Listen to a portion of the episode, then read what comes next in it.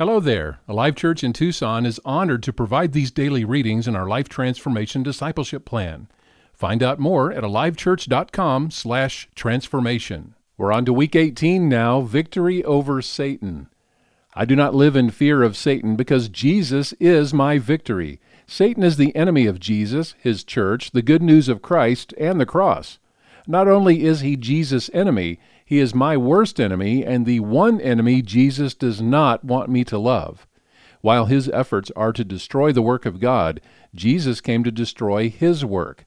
While he is strong, I am stronger through Jesus. While he is an enemy too great for me to oppose on my own, God, my loving Heavenly Father, always provides a way for me to withstand the enemy's assaults through Jesus' blood. I have victory in Jesus every day, every moment, and through everything. Strength for living in this victory has been provided to me through Jesus' death on the cross and his resurrection on the third day. Because of the power of Christ in me, the continuous prayers of Christ in heaven for me, and the Holy Spirit living in me, I can and will resist Satan when he schemes to deceive me. I will do this in the same way Jesus did when Satan tempted him in the wilderness. He said, It is written, and proceeded to resist him with scriptures. And when I speak the truth of the Scriptures, Satan will flee from me. I do not live in fear of Satan, for Jesus is my victory. Satan's condition began with the desire to remove God from his throne in heaven, and continues by trying to remove God from my heart.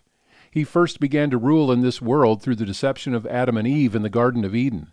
Today he works to deceive me, to blind me from the truth of Jesus, to oppose God's work in me, and to bring disorder into my life.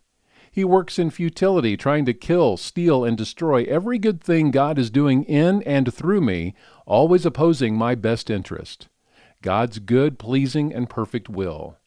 Satan has been defeated by the cross of Jesus Christ, and his power over me is limited and restricted to lying, accusing, and tempting.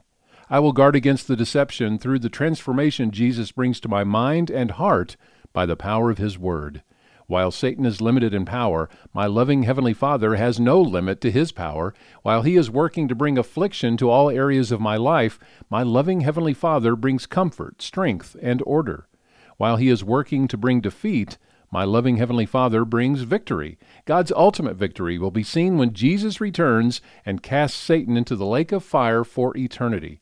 I do not live in fear of Satan, for Jesus is my victory.